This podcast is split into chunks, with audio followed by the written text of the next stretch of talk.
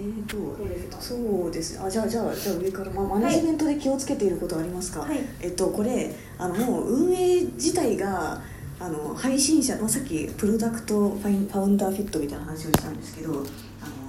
サービス提供者自体がそのサービスのユーザーたちとちゃんとこうあの理解してもらえる人たちでなければならない性格が合ってる状態にすることでこうな仲良くしていることがすごい重要だなというふうには思っていてで、まあ、あの今日も来てもらってるんですけどコミュニティマネージャーっていうのを置いていてもうとにかくそのユーザーとあのユーザー配信者リスナーの方にとって、まあ、運営にタメ口で話せるぐらいの距離感っていうのをやってますと。友達乗りですよそうです。でなぜかというとそう話すっていうことがさっきから出てるみたいにやっぱり日本人にとって抵抗があることだったりするのでその抵抗をいかに下げるかっていうところで、まあ、その山本に立たせるのは子供ですしあの、まあ、我々のバリューでいうと、まあというかポジティブアクティブクリエイティブって言ってるんですけどそれも配信者に合わせていて、まあとにかくどんな時も前向きにあの配信することに対してもアクティブになれなれたりとか行動できたりとかで、えーまあ、ちょっとこう創作性のあるような配信ができるみたいな、まあ、そういうこうポジティブにアクティブにクリエイティブに生きていようみたいなことを、まあ、なるべくこう言うようにしてますというところがありますね。今って社員数どれぐらいなんです実はまだ全然あのい今は5人ですね正社員は。かそうなんです。はい。その5人のチームの中でそうですツイッターの意識を共有させてるっていうこそうですね、まあ、だからこそ本当に私が一番最年長でなんか全然4つ下の後輩とかに普通になんか香織ちゃんみたいに呼ばれますし。とあじゃあもうあのこの中でもすごいフラットなんですね。激フラットです。香織ちゃん Voicy の緒方さんより話が下手みたいなことすごい。言われます Voicy の緒方さんは自分で配信されてたりとかしてなんかもうなんかプロっぽい感じでやってますそうですね。緒方さんの方が話が分かりやすいねみたいなことであの4つ下の後輩に言われるくらいにあのフラットにしていて。いいですね。距離感が近く。そうですね。ユーザーの方からもなんでそれぐらいこうフラットそそういうの配信されてたりとかするんで、フラットに話しかけてもらえるようにっていうところは気をつけたところですね。スタートアップでやっぱ結構そういったあのフラットな会社さん多いと思うんですけど100人これから1000人規模になるかもしれないじゃないですか、はいはいはい。その中でも結構今の温度感っていうのは持続させようと思ってらっしゃるんですか？そうですね。なんかあの基本的に一人一人配信このラジオトークってサービス自体が配信者がこう個で活躍していくサービスなので、まあ、一人一人が個で活躍できるようにっていうところはあの何人規模になっても100人規模になっても変わらないかなとは思います。ありがとうございます。じゃあタスキーの会社を作ってる上でマネジメントを気をつけてることなんですか大石社長は？えーっとなんかあんまないんですよ。ないんですか？はい。なんか僕の会社って僕の友達が多いんですよ。確かに同級生とか多いですよ高ね校でいつもなんだろう。登下校一緒にしてた友達にストックオプション発行するとか。とか、えーっと幼稚園から一緒の友達と企画考えるとか。へえでもう中学校の頃からもう登下校中に授業のアイディアとか、なんかどうやったら地震で人が死なないかなとか、そういう社会的なことも、はい、話しながら帰っていた仲間がもう社内にいてで5人ぐらいな何人かわかんない、えー、と5人ぐらい多分、えー、と友達なんですよ。今社員数が10人。はいぐらいです。で約50%が友人。友達。でなので多分イズリーチで採用された人とかは最初は多分いいづらかっただろう空気が、はい。アットホーム感があそりすぎて。うタバコ吸いに行くにしてもね高校の友達との会話とかしながら行っていいちょっと入りづらいですね。確かにででそう。で僕はなんで友達を選択したかというと,、うん。えーっと仕事ってなんか、えーっと勝手に人って成長すると思っていてで仕事を与えたら人は成長するんでなんか僕が特に気をつけることってなくてでただなんか信頼関係ってすごい大事だなと思っていて、うん。信頼関係はめちゃめちゃ資産だと僕は思ってるんで、うんうんまあ本当に幼稚園とか高校とか大学からそれこそ CTO も大学の同期なんですけど、えー、とそれぐらい昔から知っている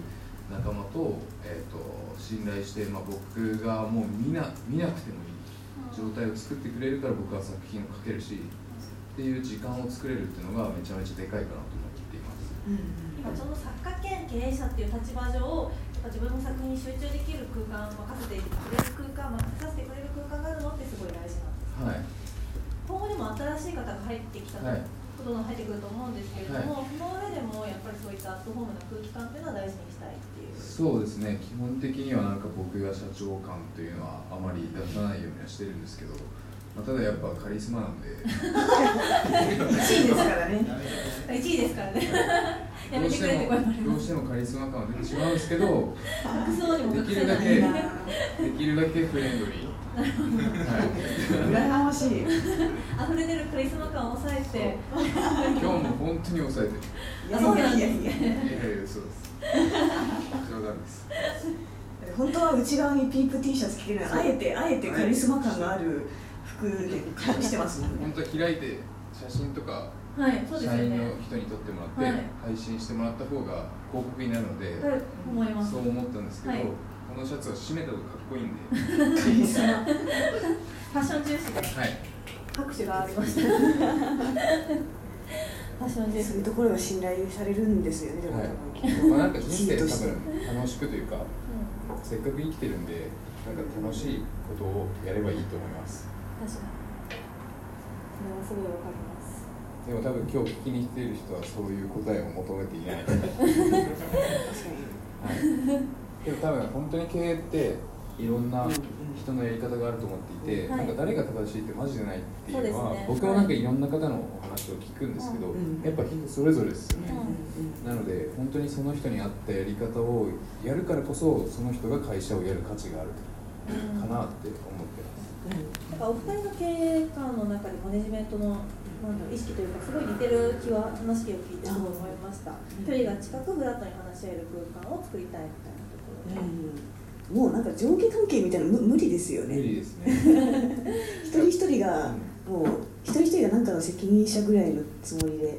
いた方がはい。声が発揮されて、でもそれは分かります。トップじゃなくてみんな対等だからみんなそれぞれ主導権持ってるよっていう形で進めていく。会社の方がでも強そうですようね、ん、今は今伸びてるところそうかなって見てますね、確かにそんな感じみたいです。ありがとうございます。ちょっともう一問一言ずついただきたいなと思うんですけれども。じゃあ2番目。2番目いきせっますかくエンタメ、はいそうです。はい。エンタメビジネスミートアップって書きながら。そうですね。じゃああのまさにタイトル通りのものをちょっとこのエンタ未来と日本初サービスの世界を実験する可能性について意見を受けるのはいお願い。しますなんか僕としては、えー、と日本が、えー、と世界に誇るものってもうエンタメと,、えー、と食かなと思っていて、でまあ、老人が増えていきますと、まあ、高齢者が増えていきますとでそれをなんか、えー、とレバレッジ効かせて支えるようにするためにもう僕はなんだろう別に日本のためとかって思ってやっているわけではぶっちゃけなくて。えっとただ自分が日本で生まれたんで、えっと日本の優位性を生かすなら何かなっていうのでは事業を考えることが多くて、まあ、それこそ、えっと漫画が多いことだったりとかそれこそタップコミックっていう、えっとさっき見せた UI とかは世界にないので、まあ、そういった部分ですかね。っていうところでいくとなんだろうね。今その何も考えずにこれ走り始めわかります。たはい、うん。でも今新しく作った文字とあの映像っていうところはまだこう世界でもそこまであんまりこう主流ではないのでまあその部分で、まあ、来月出す作品もすごいクリエイティブの高いものになるので、まあ、世界をこうびっくりさせるような作品は出ていくはい。まあ、あと,、えー、とそれでいくと,、えーとまあ、漫画って、えー、と手塚治虫先生が、えー、と商業漫画を流行らせたんですけど、えー、と彼って実はハリウッド映画を、えー、と見て、えー、と紙という媒体にハリウッド映画をどう落とし込めば漫画になるかっていうかエンタメになるかっていうので作ったのが漫画なんですよ、そのカメラの角度だったりとか、えー、とっていうのを小回りにしてるだけなんででなんか僕は結構その感覚と近しいものがあると思っていて、まあ、それを僕はスマホでやっていて、映画だったりとか、えっとまあ、特にハリウッド映画を僕は意識していて、まあ、海外ドラマとか。でそれを、えっとまあ、カメラワークをテキストにしたりとか、まあ、映像でそのまま見せたりとかっていうのをやってるんで、まあ、それこそなんだろう。もうハリウッド映画って市場がでかいので向こうだったらやろうって思わないことを、まあ、僕らは隙間ついてやれるっていうのはあるのかなっていうふうに思います。そょうですね。いやまあ、だからそれこそさっきのあのメメルカリとかってなんかもう世界を取るためにまずは US ファーストで行きますみたいなところとかあったりしますけど確かに本当に全世界取りたかったらその US というかまあ日本市場よりもまあとにかくまずはアメリカで1位を取ろうみたいなところとかになってくると思うんですけどなんかせっかくならやっぱりなんか日本の独自性みたいなものを意識した状態での世界を設計する可能性っていうところを考えたいなと思っててそれでいうとやっぱりあの、まあ、まずアイドルとかとあと、まあ、あのアニメコンテンツとかっていうその日本日本初ですでに盛り上がっている領域はチャンスだなというふうには思ってますというのは確かにありますとでただそれが全世界をあの取り巻くかというとどちらかというとグローバルニッチみたいな考え方かなと思っていてでその例えば漫画が好きな人ってじゃああのなんですか全然全然国を変えてじゃあブラジルでそんな多いんですかみたいな話であのとにかくいろんな国の中でニッチだけどこれが好きっていうのっていっぱいあるんですよね。例えばじゃあじゃあスポーツとかでも、えー日本の柔道とかって別に日本は確かに強いですけど別に柔道をやってるなんか他の海外のブラジル人とかっているわけで。で、まあ、そういうこうグローバルニッチをあのたくさん集めていくみたいなサービスはすごい可能性があるなっていうのはちょっと思ってます。っていうのはあります。なので僕もなんかそれとちょうど意見で、うんうんそのなんだろう例えばメルカリさんとかも別に批判するわけじゃないんですけど、うんえっと、なんか UI でアメリカの会社に勝負するって相当なことだと思うんですよね、日本人が、えっと、UI で